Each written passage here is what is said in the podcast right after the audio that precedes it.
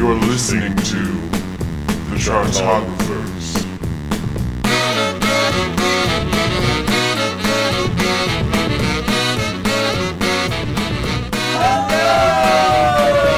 Everybody, you are listening to The Chartographers. Uh, it is a music loving podcast for music loving people we take every single album by a particular artist and we rank it worst to best and forget the rest. Taran's doing hand gestures as I do this, you know, for our ASL listeners that can't see his hand gestures. It's very rhythmic. I can assume the rhythm of that sentence. You can I've feel the rhythm of the so night? many times. Okay. I appreciate your artistic information.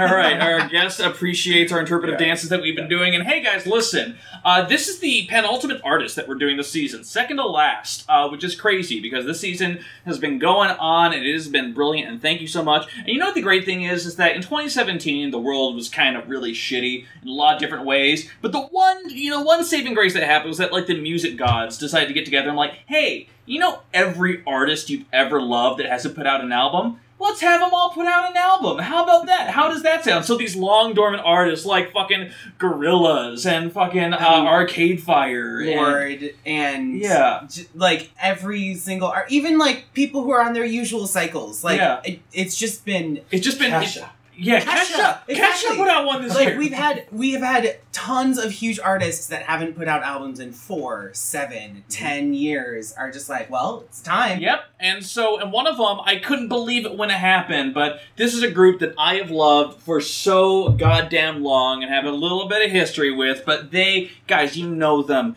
you love them. They are basically the penultimate. Uh, not ultimate, they're the ultimate Uber uh, supergroup of Canadian like indie rock, etc. They are so many members together with so many projects and so many albums and styles and songs. That's right, guys. We're talking about the one, the only, the band with so many members. They have their own Canadian zip code. That's right, guys. We are talking about broken social scene.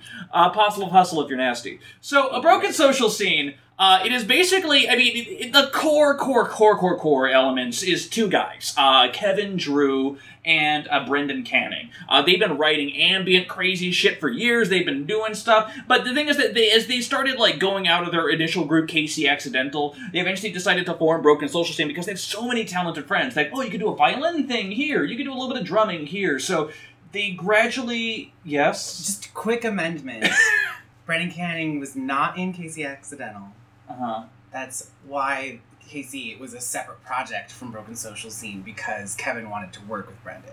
Ah, okay, yes. I only know that because I just read it in a book yesterday. more you know. Anyway, Yeah, I mean, the more you know, and the whole reason why that's an important thing is because this band has so many different fucking Yeah. little nooks and crannies and caveats of who's doing what at any given time. That stuff like that happens. But guess what, guys? We're gonna talk about and rank their discography, and I'm excited as hell about it because this is gonna be arguably the toughest thing that I think we've ever had to do. Like, I genuinely, more than any other artist, I, I, have don't no fucking I have no clue how it's going to play out, and I love that, and that's great, and that's why uh, we had to assemble our own broken social scene, our own uh, metric, uh, to kind of make this thing work, to get it together. So many different voices, opinions, and thoughts. And first off, we're going to start off with me. I'm Evan Sawdey. You might know me as an editor of PopMatters. You probably know me as the host of this podcast, and if you know me as the host, you absolutely know the person sitting next to me. The Brendan to my Kevin. That's right. We're talking you about it. it. Yeah, Taran O'Reilly, the co-founder of the podcast. Hey. How you doing? I'm Taran's doing some more interpretive dance too. I'm so so- excited. Look, look. I never stop interpretive Yeah, no, dancing. don't Yeah. ever it's stop. just a real fact. It's a it's a f- No. true fact. no, is what but I, that's one of the best comparisons we've ever done because Yeah. Kevin literally said he was in love with Brandon multiple times. Yeah, exactly. Bra- Well, we're gonna Brendan. talk about Brendan, not Brandon. yeah, we're gonna talk about Kevin Drew's not gayness, gayness because there is Definitely not gay, but really good. That- um, um, I can't describe it. He has his own line of body butter. But here's the example. and we found this out today. But listen, like we can't do this by ourselves. We just I can't. It's just not a thing that's going to happen. possible. So It's that's why we had to bring in the guy, the guy who I'm going to say should sit closer to the mic than he is right now. The guy who is a man about town. He is a music lover. He is a dear friend. He is not known as CeeLo, despite what you may have heard on the internet, on the rumors. That's right, guys. We are talking about Carlo Lopez is here. Happy to be here. Yeah, how you Super doing? excited. It's also for the whole definitely not gay but really gay, you couldn't have picked a better, better guest. you could not have picked a better guest for that. Yeah, because let me tell you something. Right now, Carlo, he has tattoos all over him, Oh, and he loves Dua Lipa like you would not Yeah. believe. It is a whole thing. We're gonna listen to some Charli XCX boys after this. Yeah, and it's fine, exactly. it's fine. I was busy thinking about a different Yeah, podcast. yeah. But listen, we are we're here to talk about Broken Social. And the thing is that when you think about it, when you break it down, uh, they're a group that technically has five pretty straight ahead albums, which is great for ranking purposes. There is, of course, the ambient instrumental debut Feel Good Lost from 2001. There is the rock oriented indie breakthrough that was You Forgot It in People in 2002. There was the overambitious, super sprawling, crazy messy Broken Social Scene from 2005.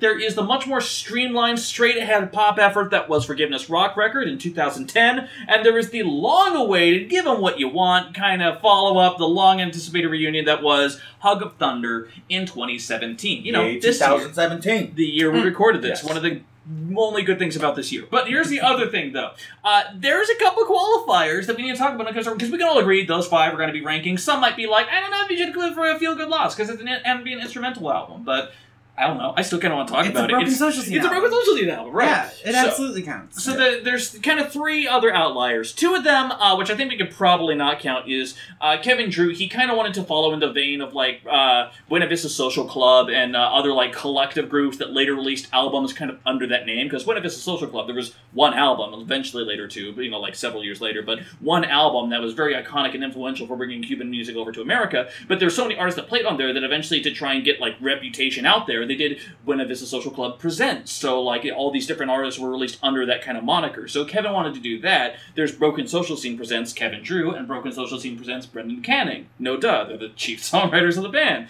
Um, I don't. fe- I mean, even though they're Broken Social Scene presents, they're not Broken Social Scene now. They're definitely Yeah. solo records. Exactly. Yeah. Like, let's be real, because Kevin Drew then did another solo record after that, you know, and, and actually Brendan did too, and those weren't under that label, so I feel like that's stupid. Uh, but the other thing, the weird thing on here is uh, beehives, because after You Forgot and People came out and got a lot of acclaim out of they needed to tide me over, they needed something for the fans out there, so they put together a B-sides rarities comp because they're really pushing the singles out in the UK, so there were B-sides to pick from. And they put out Beehives. Uh, I guess it's essentially going to be called uh, Death by B-side or something like that, which is stupid.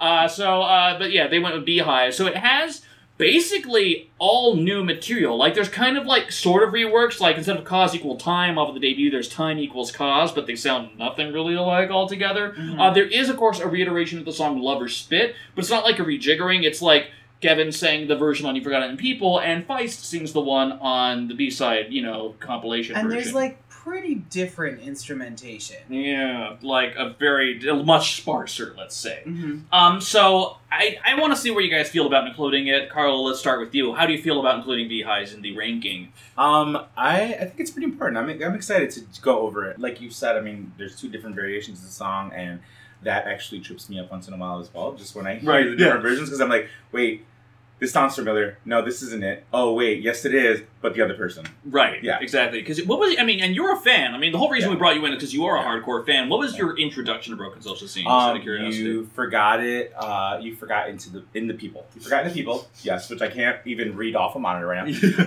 um, it was uh, one of my good friends actually. So I work with him now. He used to date my best friend. They broke up, but he got her into it. And the funny thing is, like this week that I was like brushing up on it, like we worked together, we're like five feet away from each other, and I told him, and he was like. Wow, you really know how to bum a dude out on an already stressful week. But no, it's a super great album. Uh, I guess we'll get to that. But yeah, that was my introduction into them. okay. Yeah. Nice. Cool. So, where do you stand on the Beehives controversy? We don't count B-sides comps. I don't know what you're even trying to do here. right now. Okay. I would love to talk about it, but it's just Is not. that going to be a separate podcast where Yeah. we just discuss how he's trying to sneak it in on you? I it's, it's I mean it's what it is it is a B sides comp. I feel like, but we've I mean we've had fungible things on you know various We've had episodes. fungible things, but like if we're gonna count beef beehives, I think we would have to count EP to be you and me, and we would have to count the EP off of Forgiveness Rock record that EPs. neither of us knew existed until Right. this week, and don't know what it sounds like. Uh, They're EPs, but they are the same length. That they is- are nine yeah. tracks long. That's true, exactly. So I don't think we should count it. It's not a Broken Social Scene album. It's a compilation. Well, hearing those arguments, that sassy little argument, thank you, Brendan. Uh, I will say that I, I would probably go with that. I was ready to talk about it just in case to go there, but in terms of the actual official ranking, for the record, not to spoil anything, if we did include it on the ranking, it would be my easy lowest ranked album, Okay. like out right there. That's what I'm saying. We'll still talk about the songs Yes. later. All right, we will talk about Don't it in get me Happy Hour wrong. Minisode. I'm making a note here. Happy Hour Minisode worthy is what it is. Ranking the albums. All right, Yeah. so we're not declaring Beehive. So we got Feel Good Lost, You forgot Forgotten People, Broken Social Scene, Forgiveness Rock Record, Hug of Thunder. Uh, guys, we're going to talk about. it, We're going to debate it. We're going to change each other's minds. You know, we're we're here to basically come down to what the best album is by consensus. I'm excited about it, but Taran, look look over right over here. There's a Carlo right here in the studio It's crazy. full of knowledge, and I'm actually so excited that he's here. It's actually really great. But Carlo, you're the guy, you're the guest, and you get to do the break the ice here. Number five on our ranking of broken social scene albums. We're not going to rank anything. I just want to hear what would you nominate as the worst or fifth best broken social scene album? um, this is gonna be weird. Is it controversial? For me, it's Feel Good Lost. Oh, Yeah, it's just it's for me. It's an album that I can listen to songs from, but I have a hard time listening to the album in its entirety, like beginning yes. to end. Yeah. It just misses the mark for me somehow. And it, there are great songs on there, but there are certain things that just aren't where I need them to be. And I'm not even sure off the top of my head which one of those songs are exactly. But like honestly, like listening to the albums again this week, like I think that I actually used to like that album a little bit more. And I'm actually really curious to see what your opinions are to see if you change my mind back or make me feel even better about them. But that for me would be number five. Yeah, no, I would absolutely agree. I mean, when you're looking at the career of this band, Feel Good Lost, it just isn't quite the same thing. Like, I don't think they would it's ever. so different aesthetically. it's from so their utterly albums. exactly. It's it's not really a collective in the same way. Like it was it was very much a studio project. It was these like buddies wanting to work together and they made this thing together and they did bring some of their friends in to work on it and like flesh it out, but like they didn't even really play up most of these things live even when they immediately started doing shows after this um because then they brought in the whole collective and started like workshopping the songs that became You Forget It in People. So like Feel Good Lost is it's a great ambient album. Mhm. It truly is. Yeah. But it's still an ambient album and you- that can't hold a candle to an indie rock record. Right. And Um, see, I would argue it can because I'm Evan Sawdey and I fuck shit up. That's what I do. Okay. but more importantly, though, uh, I am a deep, deep, deep, deep, deep lover of ambient music. Uh, quite frankly, I love ambient albums. I love the headspace they put you in. But that being said, the biggest thing for me was that when I got into You Forgot It in People, because we all got into You Forgot It in People, um, I was like, oh my god, what the fuck is this? This is incredible. and I wanted to know more. And it was right around that time they did a very quiet release on Arts and Crafts, the label that Kevin Drew also founded in order to help put out all this stuff.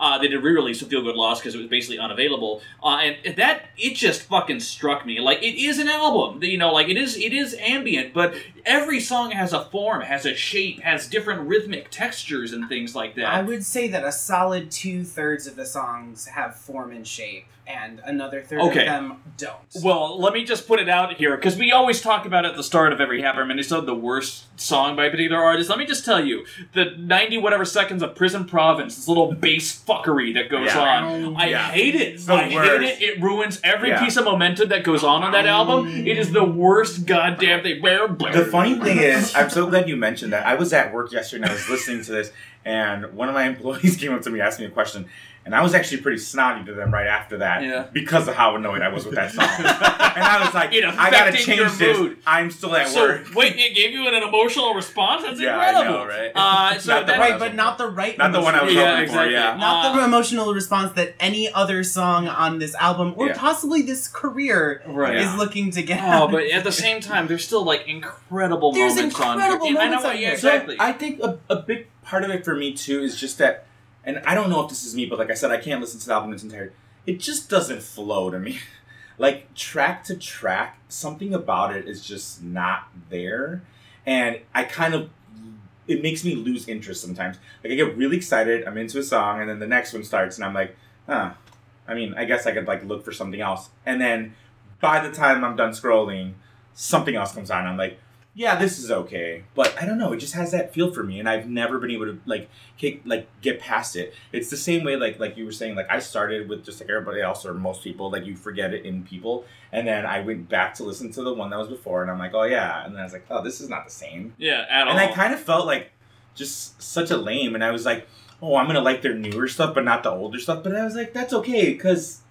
The band It's of all. not The me. band of It's just Yeah, a whole right, different exactly. sound. Uh, but guilty cubicles, guys. Let me tell you that this That's so a good song. that emotional response I have to that song is like that is like a driving at night with the top down kind of like you know seeing the stars as you go with the cool air in your face kind of song. Well, Yeah. And to me, the song that is that quite literally is Love and Mathematics because I put that on like a mix for a friend who had a car at Yeah. the end of high school. So we like heard that song repeatedly, and I mean the the bass line on that. That's one of the songs on here that Yeah. so Yeah. clearly has a structure, and Mhm. it has such a gorgeous, very slow, steady build to Uh-huh. the extent that at the ending where it's just like a wash of sound. You almost don't know how you got there Yeah. because it does it so subtly. Yeah. But then on the other hand, I will sort of echo what Carlo said. I love Love and Mathematics, but at the end of it, a like violin part for the next song comes in, and it's so. Different. It's like it's weird. and it's and it's like a it's very odd intervals. Yeah. Then when Passport Radio actually starts, I do enjoy that. You just don't like the transition as much. fit yeah. with Love and Mathematics, Ah. and they do that a couple times on this album, where the end, Yep. the the beginning of the next song bleeds in with the Yeah, end of the right. last one, but it's not a perfect fit. Right, and there were songs like Mossbraker, which were just kind of mm-hmm. like, "Blah," you know, like it Yeah. sounds. It's like Yeah. wavy sounds. There. Yeah. But then you have something like Cranley's Gonna Make It. with Cranley's this little, gonna yeah, fucking exactly. make it. Yeah, exactly. With the little horns coming, boom, boom, boom, boom, doom. Yeah. I mean, basically, the the title of that song is "Cranley's gonna make this song fucking awesome." Yeah. I mean, basically, right? Yeah. So, so I mean, listen, I I love this album from a purely emotional place. It hit me at a very particular time. A lot of these songs have stayed with me, lingering, like you know, amoebas. And the thing is that, like, I, I and so I understand this is gonna probably gonna be your lowest ranked album. I just want to toss out there my if I were to pick it, like it would for me, it would probably be number four. But like you know, instead of number five, it will be number five. I get that. My pick for number four, I don't know if this is gonna wreck anyone's deck, Yeah. but my pick for number five is actually self-titled "Broken Social Scene." And the, the reason is, is because after You Forget It and People comes out and you listen to Beehives and you do all this stuff, um, like, I was so hyped. I was mega hyped for this goddamn album. And to this day, I can't connect with it. The thing is, there are songs, there are moments, there are parts that I love of it. It is this shambly bambly songs and instruments are kind of they're being shed off and falling off as it's rambling along. Like it's just kind of like some songs are just like squalls of noise that have no like. I mean, they're like music and there's sounds and there's chords, but they just kind of you know like you're kind of like going one ear Yeah. out the other. It's it sort of seems like because you forgot it in people was such like a joyous explosion of Yeah, and it was so clear with each song and I what feel like to on self-titled they sort of lost the distinctness that that collaboration brought and instead it was just too many cooks in the kitchen It feels a little yes, forced. like yes. they Yeah. you know they're they are classic for and well known for having like so many guitar lines that you can't distinguish them and Yeah. that works so well in a ton of places but on multiple songs on here even some of my favorite songs like Fire Eye'd Boy, Windsurfing Nation, like these are like some of my favorite Broken Social Scene Yeah. songs, but you kind of lose what's happening there a little bit. Yeah. And I think that's also a big part of that comes in when uh, I was just reading a quote from Kevin Drew today when he was talking about a lot of these songs. He literally was improving the vocals. As we know, this is Yes. as we've been doing more and Yeah. more research into artists like writing processes. This is a very common writing technique.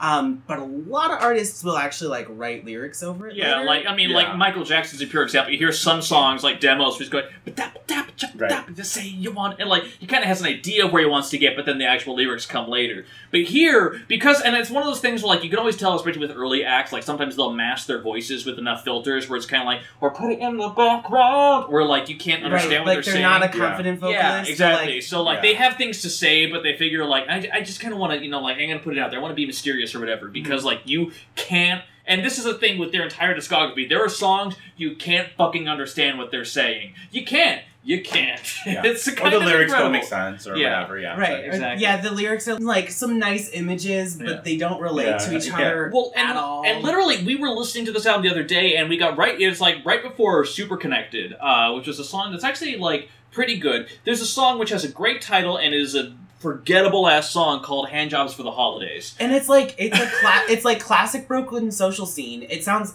a lot like mm, about five other songs on this record. Right. Yeah.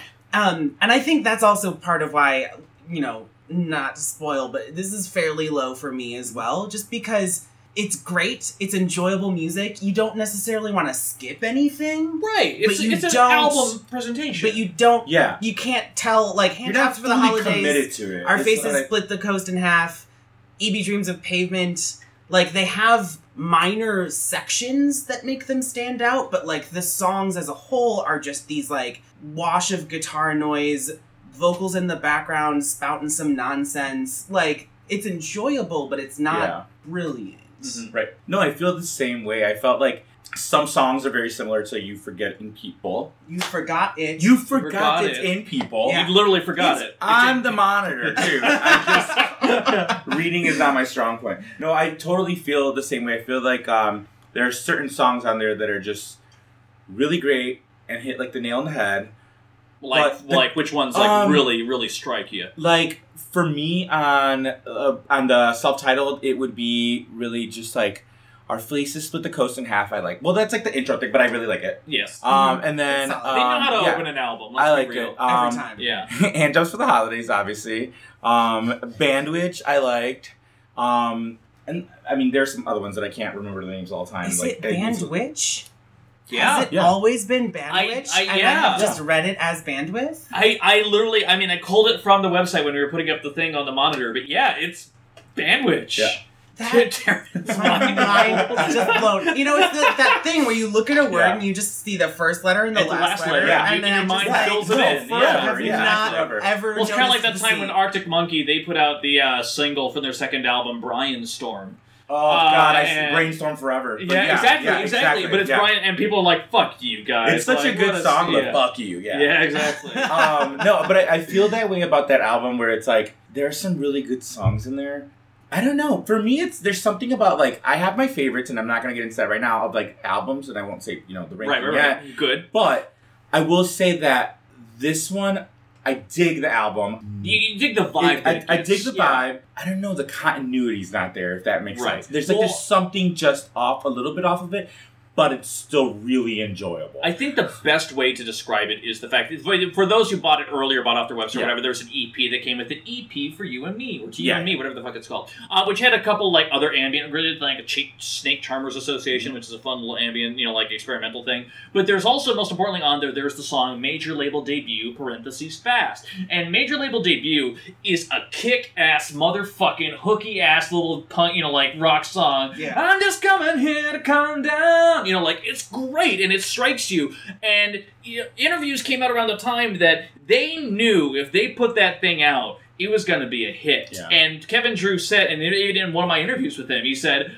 "I don't want to be singing that song for the rest of my life." So the version on the album is this gussied up, gossamer heavy, kind of like, you know, slowed way down. yeah, like it's the same exact song, the same exact chords, but it's just cl- blah, blah, blah. There's little like moments and elements like kind of striking around here. And that's the thing. Keep in mind, there's a song on the end called "It's All Gonna Break," which is pretty great. I Yeah, very it's much really enjoy song. it, even though that opening lyric still gets you. Uh, was that what? When I was a kid, you fucked me in the ass. It was just like, oh, okay, Kevin, thank you. Super gay, not gay. Yeah, Yeah. super gay, not gay. Uh, and so yeah, and of course, let's not also not talk about. We haven't even talked about it yet. Seven Four Shoreline. I mean, Seven Four Shoreline is one of my favorite songs of all time. I did not get into Broken Social Scene until like 2006, Mm-hmm. so I had that whole back catalog to work with. Um, All two albums. which is I mean three total.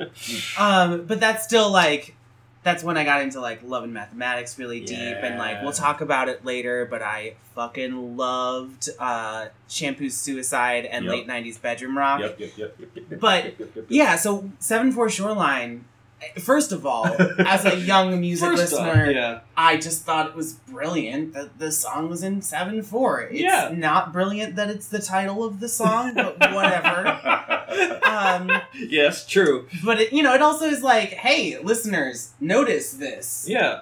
Um, because it is like all of Yeah. the riffs and the like the drum beat. And can we just talk about how fucking great a drummer Justin is? Actually, yes. Like, like yes, Kevin and Brendan are like the masterminds, but like they would be he nowhere. adds it, he almost like adds in too many drum hits and it works every time. Yes.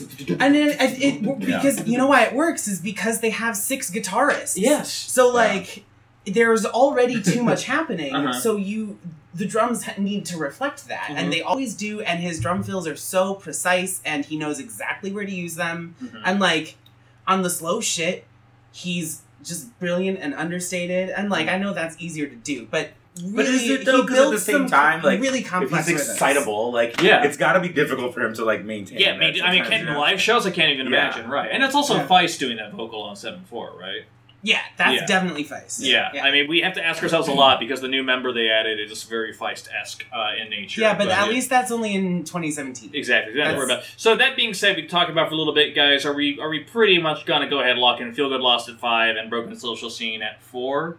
That's actually where mine were, so I, I'm good with that. Yeah. Yeah. All right. Cool. Yeah, In that case, that's- uh, the start of the ranking, which is good because we are already a half hour in. I'm just gonna fucking say thing, yeah. before we move on from self-titled that also Swimmers and Hotel are both great songs. Hotel, especially that little electro intro. Yeah. Hotel really snuck up on me. Yeah. it's Yeah. not. It's never I'd been one that's been on my exactly. radar. Yeah. exactly. And then like listening to their discography as a whole, you know, this happens with every artist, but like I really felt like I was I opened up to their sound more. Yeah. And so I was more into some of the like Weird. Yeah.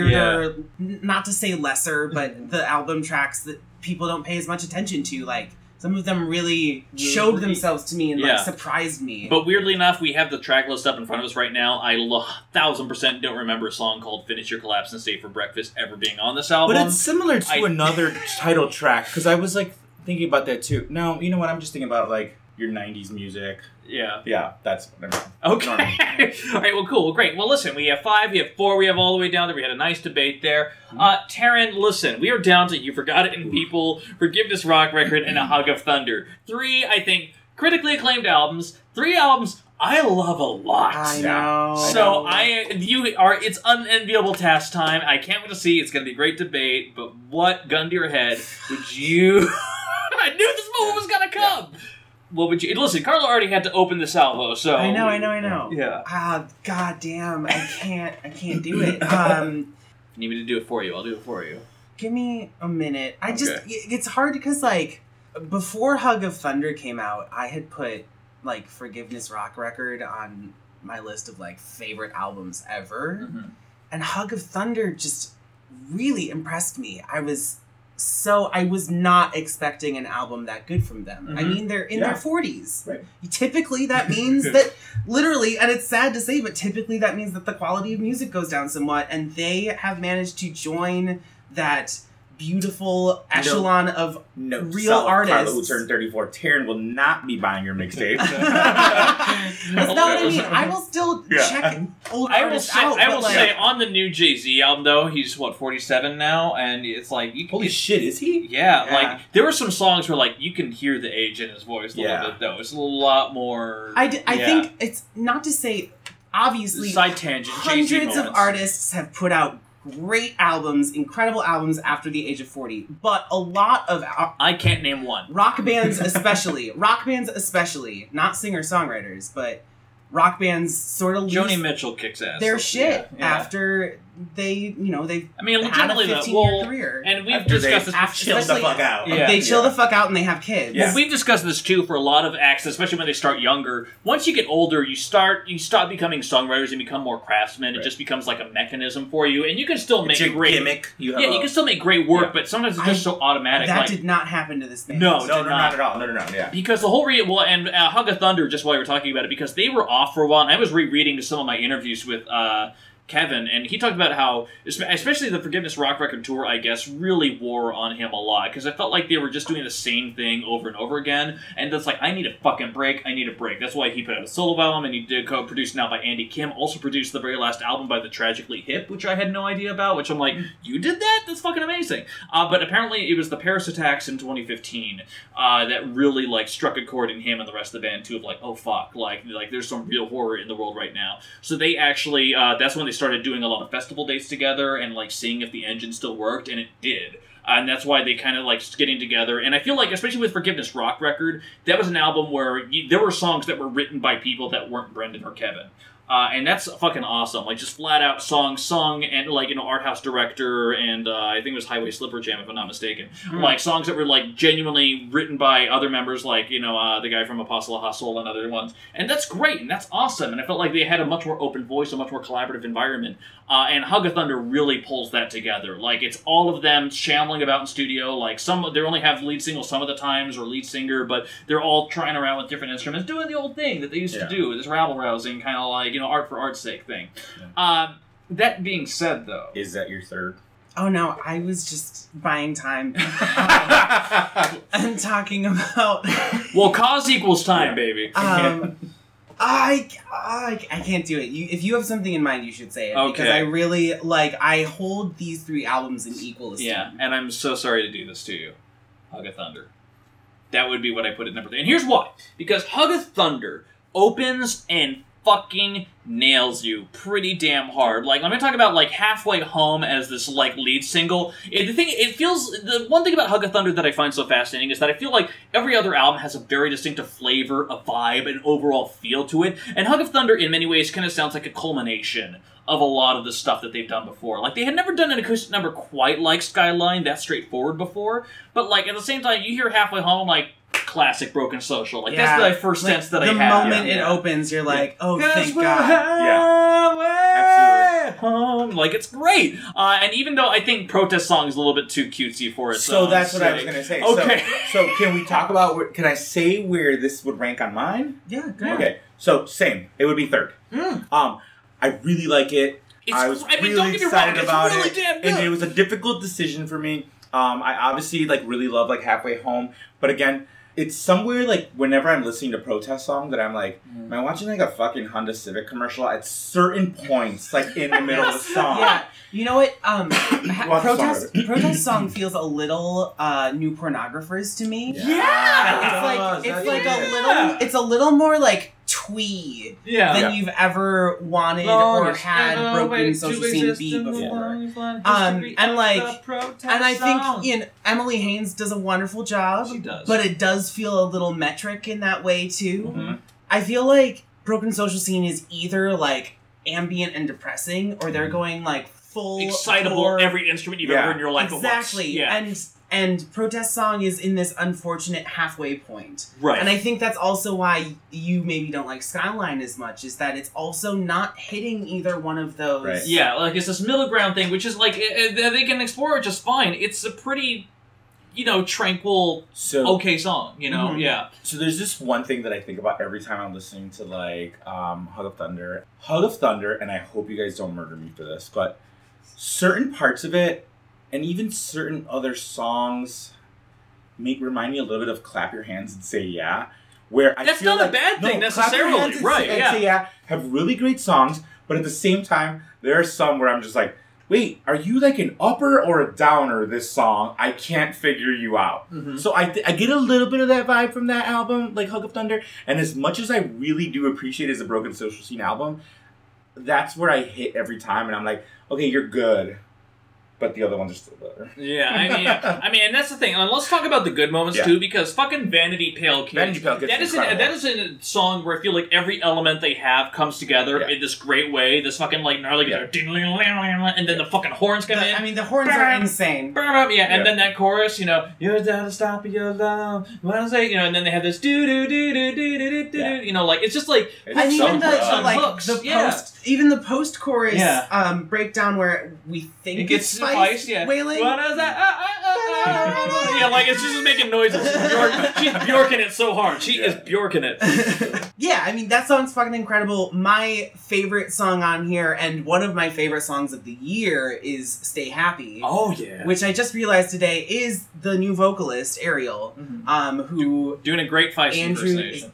is it Andrew Whiteman? Yes. Yeah, uh, they got married and they're in AroarA together. Yeah. Um, which Cool. maybe I'll check out because Yeah. I do really like her voice. Yeah. Like I assumed that both of her tracks on here, "Stay Happy" and "Gonna Get Better," were Yeah. Feist, but she I do like Gonna Get Better Gonna Get. Better. Oh my god, Gonna get better. Because that's like I get anywhere? that that vocal performance is like flawless. Yeah. Like that's one for the books. Yeah. I think I I, might agree with you too. guys too. Yeah. Like now that I'm looking at it, like I, I don't even really remember what Towers and Masons sounds like. I like it has a nice Um, little guitar opening, but I can't. and, like, I I enjoy Please Take Me With You, Mm-hmm. Mhm. Mm-hmm. but it doesn't leave a huge lasting Impression. impression. And I am also kind of disappointed with Mouthguards for the Apocalypse Yeah, too, the closing totally. song, because I feel like it's it's it's a good song. It's but it just like in terms of epic closers that they've had, and they have had a couple epic closers, and sometimes just ambient closers, but like you know the big ending moment, let's say. Uh, like it's just kind of it's it's in there, you know, it's it's fine, but I just like it doesn't have the same thing. The highlights No, on here. Cranley's gonna make it. Damn fucking right. Thank you, Carlo. Uh, but yeah, it's one of the things where like this is a make no mistake, this is a very very good album.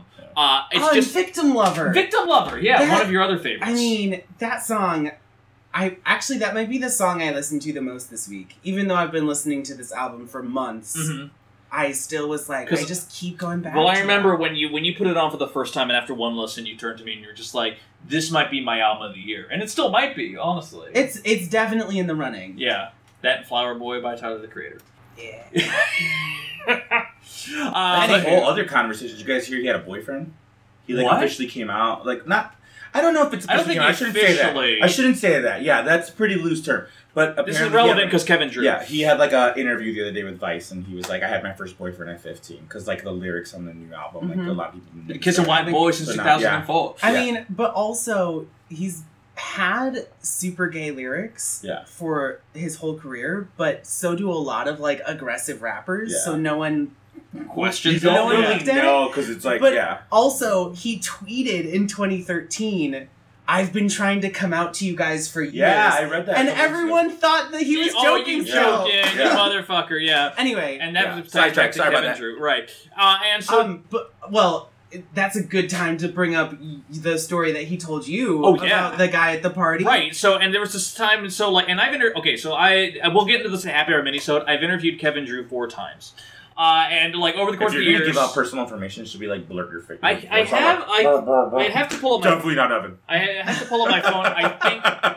I might have, I might have his cell phone number still on me, but. oh no way. Uh, I, who knows if he still has it? I don't give a shit. Uh, but uh, the thing is, all like, cause he recognized me after the second one, and like, you know, then the third one we got emotional. He got, he gets so emotional. Dude wears Yeah. his heart on his fucking sleeve. But there's this one. Shocker. Yeah, I, I know. love that. But there's this one where he talked about how he went to this party, like he was just, and it was this part where he's talking about how in every interview you have, he talks about how he's like finding his path, but he's like back to where he wants to be, and he feels good about it. Like every interview I do, that's always the aesthetic. Like, oh, that last time, you know, like oh, things were going bad, but no, I found out who I want to be right now. It's always the same thing. But uh, there's one story where he talks about he went to this party, this basement party, and he's talking about like some of the stupid things he still does, like getting drunk. He's running a label and being in a band and doing all these other things. and in his forties. Right, and he's and he's in his forties, and he went to a party, and there was some kid at the party, and went up to him and says, "Dude," and he like he's like, "What? You taught me how to love."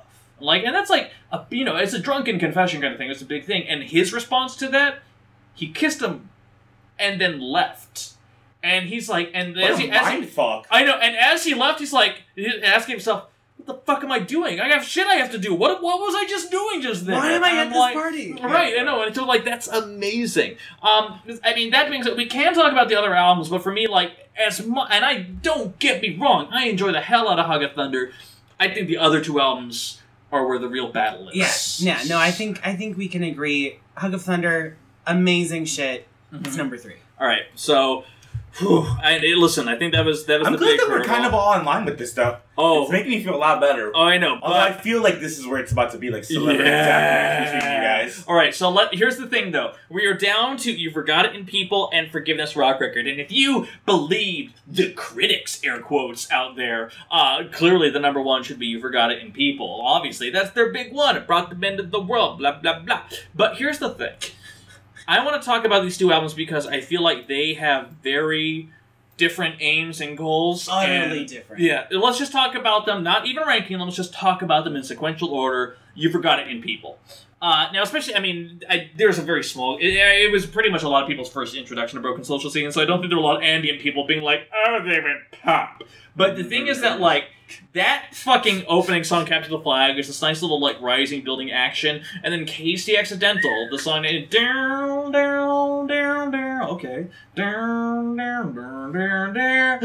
Oh, Noise, such drums, noise, drums, noise, drums, noise, drums. Yeah, exactly. Like it just blows you away, and it keeps building Yep. and rolling, Yeah, and like yeah, it yeah, yeah. changes, and it's just like so great. You're like, oh shit, this is like turning into. But the, they just keep going. Like every song has its own distinct. Unique feel and thing like Pacific theme. They go fucking Tropicalia on us, you know. Duke. I Dude. fucking love Pacific Yeah. theme. It like shouldn't work. Yeah, the They little shouldn't be pulling that this off, and When I the think that's horns part come in, yeah. I like it so much. Right, and it's, I feel like it's them like just like we could do this. Why not? The fuck wouldn't we do that? Because they could do a ballad like uh, in Lover's Spit, and then they could do something like moody and building like Shampoo Suicide. Yeah. And then it just builds and grows. There was this Mm. interview I once did like with a band where they talked about like they're like, what are your goals as a band? Like, man, dude, if I could ever write anything as emotional as Shampoo Suicide, which doesn't even have fucking words in it, that'd be great. Yeah. And I'm like, oh shit, that's a very specific thing you want to achieve, and that's awesome. Uh, but then, like, ah, but I mean, let's just talk about it. It's here, it's there, it's staring at us. Anthems for a 17 year old girl.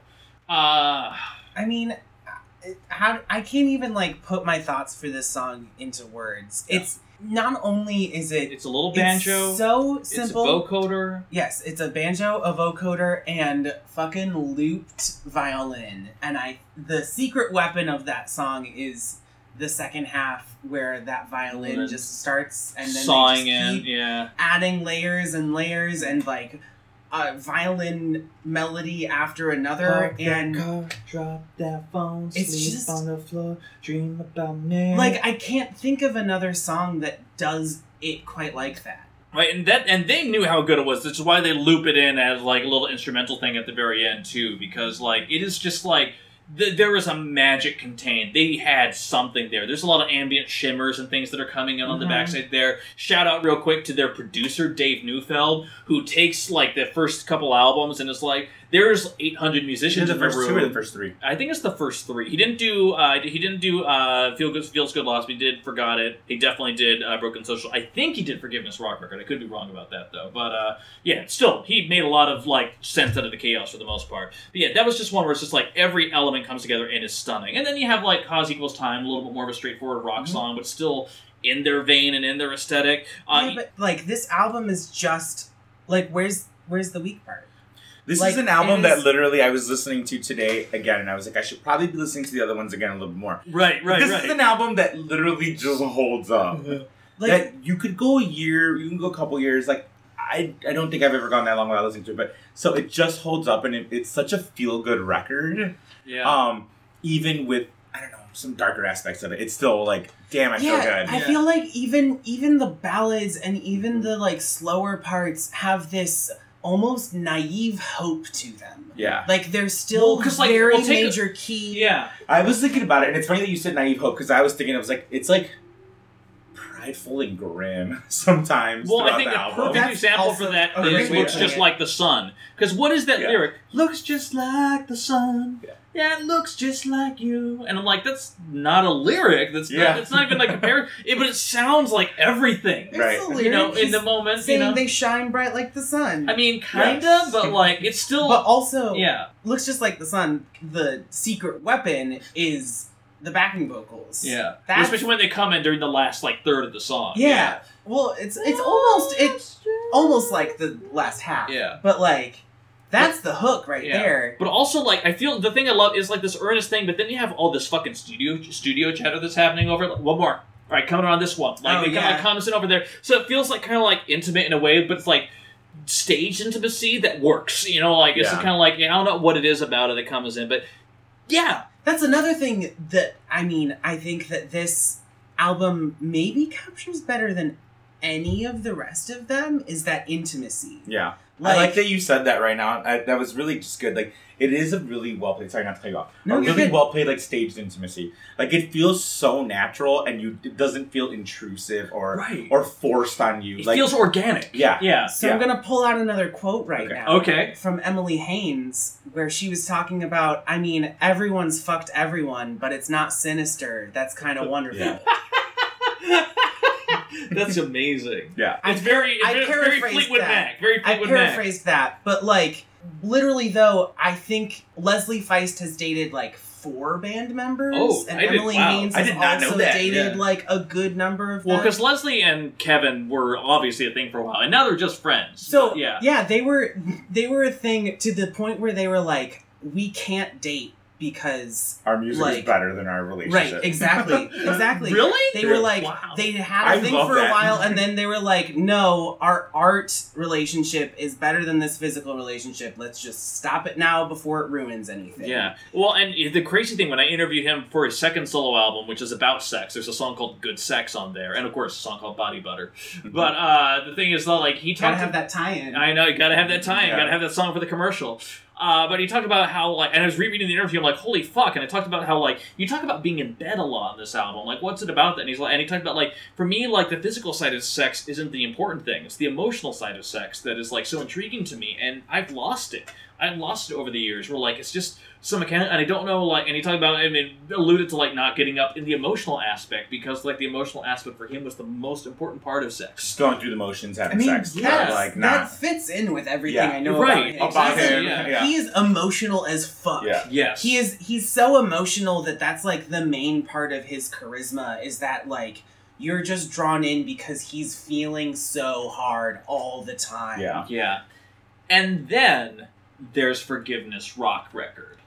Now let me I got a promo of it because I'm like I get to review the new Broken Social Scene and they sent me a CD back, you know, 2010 when CDs Yeah. were still a thing. And uh, I went ahead, I put it in my car, and that first song, World Sick, comes on. Like this really like kind of like building intro. Do do do do do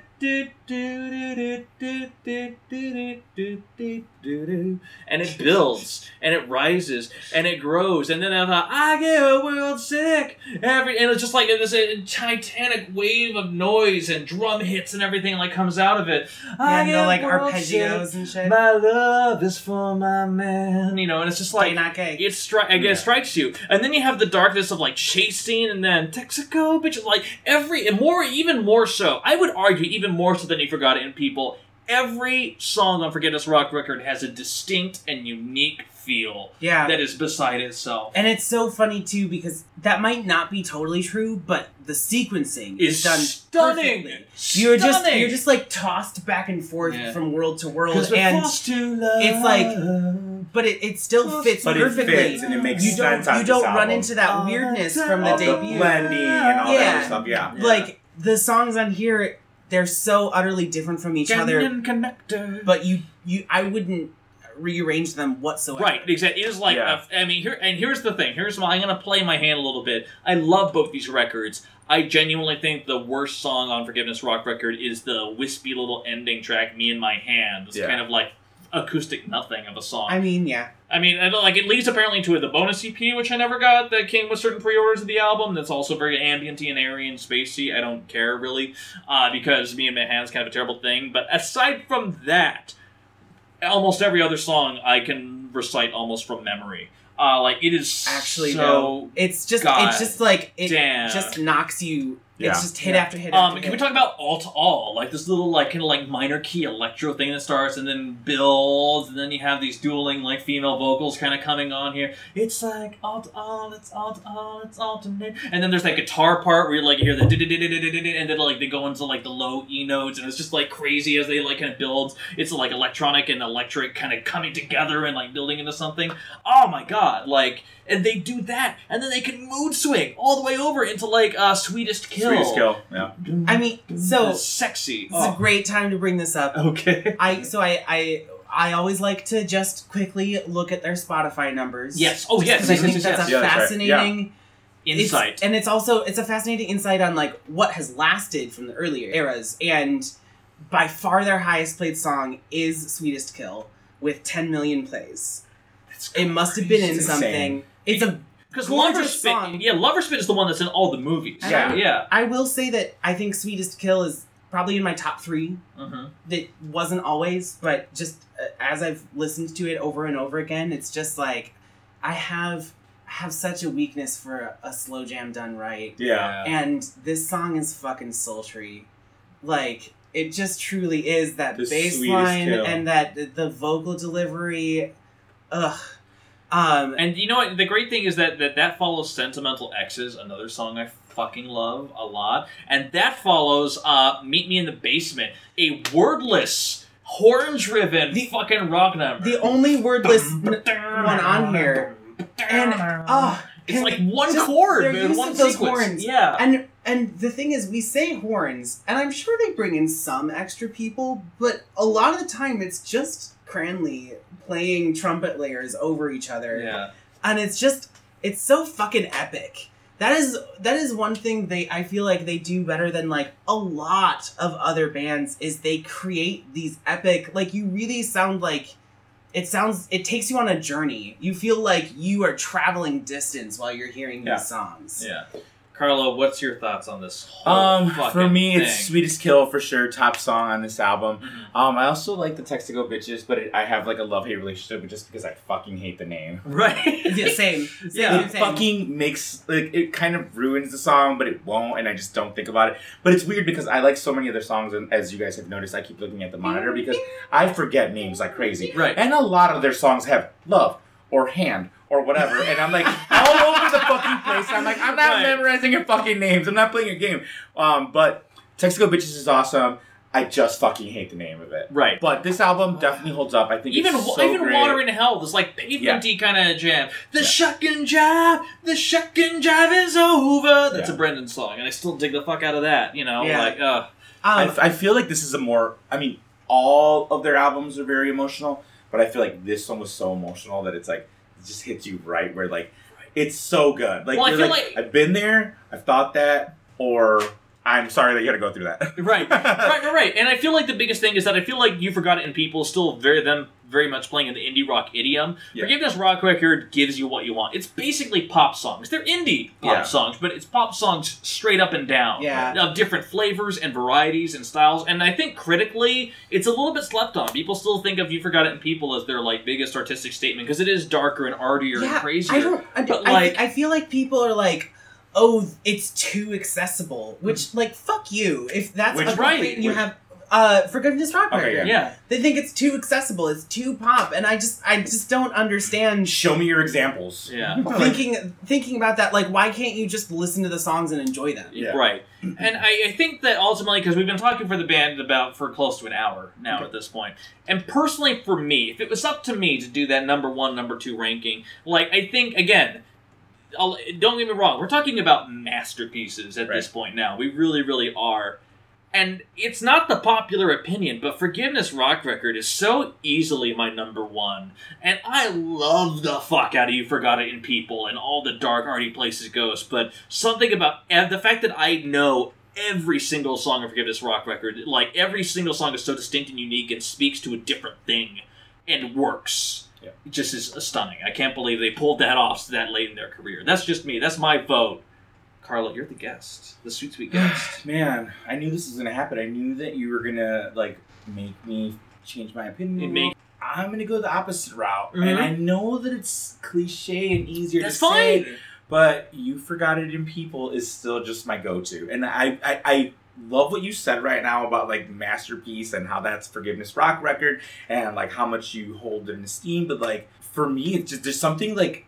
If you put them next to me, and like if you put them up to me, you're like, which one do you want to listen to? I'm always going to do you forgetting people Okay. and it's just it's just such a feel good record and maybe a part of it is nostalgia and whatever um you totally fucked with my head right now with the masterpiece thing because like now i'm thinking about that aspect where i was just thinking about my favorites but yeah.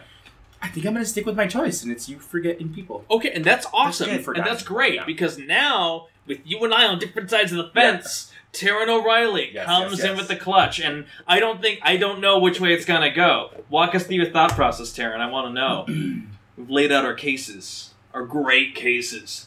Walk us through your thought process. You don't have to come to a decision. Just walk us through your thought process. I mean, okay. Because I'm Just when I'm looking at Forgiveness Rock Record, there's just so many of my like favorite songs of all time, and that's the thing is like Are the ones I we think- haven't mentioned on here? I think, um, oh, and and our house director is probably Oh, the only to- one Duh. that we haven't. Get Oh, in- even like Forced to Love though. Yeah. And So like the riffs on that, Yeah. and like And the, it builds that chorus. I I hated the lyrics of Ungrateful Little Father, but yeah. I like it anyway. Yeah. Mhm. Like, you know, I honestly, I'm going to surprise myself a lot right now Okay. and Oh, say that shit, drum. Forgiveness Rock Record is my favorite Broken Social Scene record, but I think that You Forgot It in People is a better album. And I think that unfortunately part of it is that in Forgiveness Rock Record, they were really focusing on writing songs, and that left room for more very prominent, questionable lyrics. And that's just not a thing on You Forgot It in People. I'm I sorry, you're gonna say "I'm still your fag" doesn't have questionable lyrics in it. Whatever. You can't whatever it is part of the album. You forgot it in people. You forgot it in people is just such a, an incredible straight through listening experience, top to bottom. Just great song after great song. Forgiveness Rock Record is also that same thing, but I get distracted. Yeah. I, I, it has little tiny details that I don't like as much. Mhm.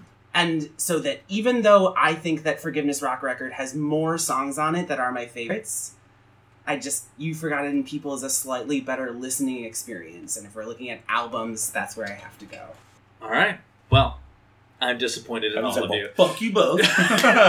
No, but I mean, at the same time, we are pitting. I literally two- made that yeah. decision right now. Right, I I was appreciate- and I going to go appreciate with that. Forgiveness Yeah, Rock Record, and I changed my mind. So, for the record, we all know what the real ranking is. Forgiveness Rock Record is badass and should be considered one of their greatest achievements of all time. Uh, but I I guess what- definitely think that Forgiveness Rock Record should be considered one of the best albums of this decade, and it pisses Yeah. me off that it isn't. It Right. pisses me off that it's slept on so much, but you still can't beat that shit. play us, hate us to the left. yeah. All right, so guys, listen, we did it. We ranked it. We're good. So number five, Feel Good Lost. Number four, Broken Social Scene. Number three, Hug of Thunder. I think that's appropriate, honestly. Number two, Forgiveness Rock Record, and the number one Broken Social Scene album, Beehives. Guys, it's great. It's about bees. I love it. Dada, Hallmark, all the songs. It's so good. Yeah. Uh, number one is You Forgot It in People. And guys, oh, we did it. We ranked all their albums, but as we know, we haven't even talked about what's on B-sides. We haven't even uh, Beehives. God, I keep saying B-sides. Fuck you, Kevin. Yeah. Uh, we haven't even talked about all their other crazy shit or my interviews or anything else with them or the worst song. We're gonna get into it. Uh, in the meantime, though, Carlo,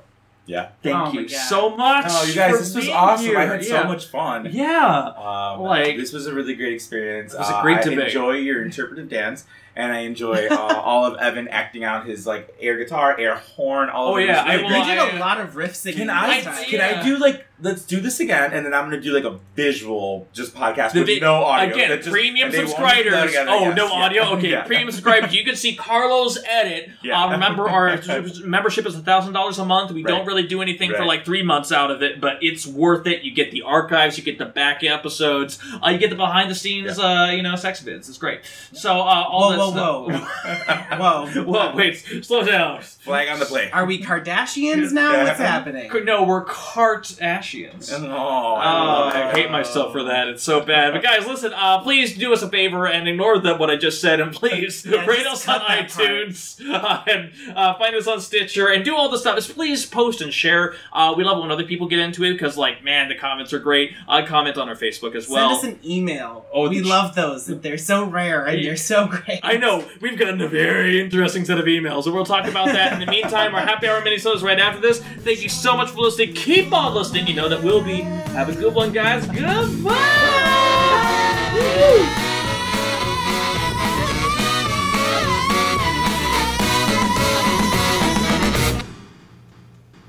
All right, we will talk about Don't it in Happy Hour. Minisode. I'm making a note here. Happy Hour Minisode worthy is what it is. So that is uh, there we go. Oh no, I forgot the wrong thing. I'm gonna cut all this part either later. What? Fart, fart, fart, fart. Okay. I think I think you just created our fucking tag. I think you just did it. no. All right.